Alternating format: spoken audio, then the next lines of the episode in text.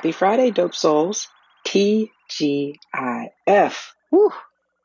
As you are heading into the weekend, I hope you're well. If this week was a doozy for you, I hope you can carve out some time for yourself.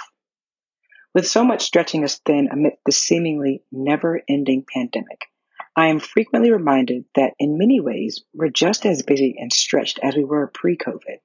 However, the challenges have really just morphed. For many, they felt all consuming because there's really no break for a lot of us. However, today, on this day, I want to remind all of our listeners that we must protect our peace. Our quote today comes from a budding author, pastor, and one of my former classmates at North Carolina A&T, Aggie Pride, Dr. Sammy J. Dow.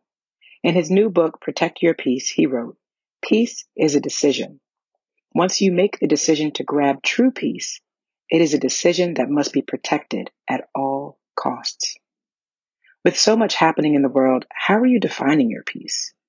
Most importantly, how are you protecting your peace? For each of us, peace, true peace, may seem unattainable. We are living in the midst of a storm. You may have lost your job or be going through it and juggling so much work, kids, relationships, self care, health, more. Irrespective of your situation, there will be stressors coming in hot from all angles. So, my question have you really thought about what peace looks like for you? Dr. Dow shares in his book that peace is not the absence of issues, trials, mistakes, and frustrations. All of those elements are important factors in helping us understand true peace.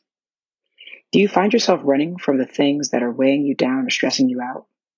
When the storm is swirling and life feels like chaos, that's when it's most important to hunker down and search for peace. Dr. Dow also shares that true peace is found when we let go of the wheel of life and trust that God has the capacity to guide our lives and the circumstances we experience. Whew, he was preaching real good. For our listeners who are non believers, I'd say it's quite the same though. True peace is found when you can let go and trust that you have what you need to get through the storm.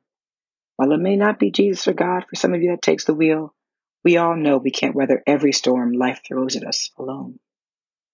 To protect your peace, you've got to lean into weathering the storm. Every day can't just be sunshine and warm weather. Yes, I miss going outside, and I hate the winter. But there will be storms.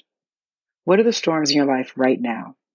Are you grasping the wheel with white knuckles, straining yourself to stay in control?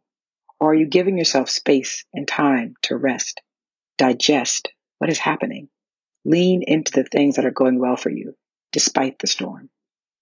There are a couple things I've learned. One, storms are isolating. You may feel like what you are going through is just you and no one can help you. I'd beg to differ because, number two, storms are not meant to be weathered alone. Whether with God or your network or family, if you're going at it alone, it is likely you will perish. You have to be vulnerable and lean on your support systems to find peace. Number three, storms are scary. You know what? It's okay to be scared. Be fearful. Lean into the fear. Push past the fear to find the light and your peace. And number four, you won't survive the storm if you choose to give up. Yes, choose. Even when things have hit their most chaotic and frustrating, you can protect your peace, but it's always a choice. Our affirmation for today I will protect my peace. Protect your peace and you will survive the storm. Dr. Dow's book, Protect Your Peace, is a true gem. I highly suggest you grab a copy if you're in search of some peace and perspective in your life. Guys, tomorrow is Saturday. You've made it through the week, and we've got a fire long dose for you. Make sure you're subscribed so you get the alert when it drops. As always, rate, review, and follow us on Instagram, Twitter, and anywhere else. Most importantly, protect your peace.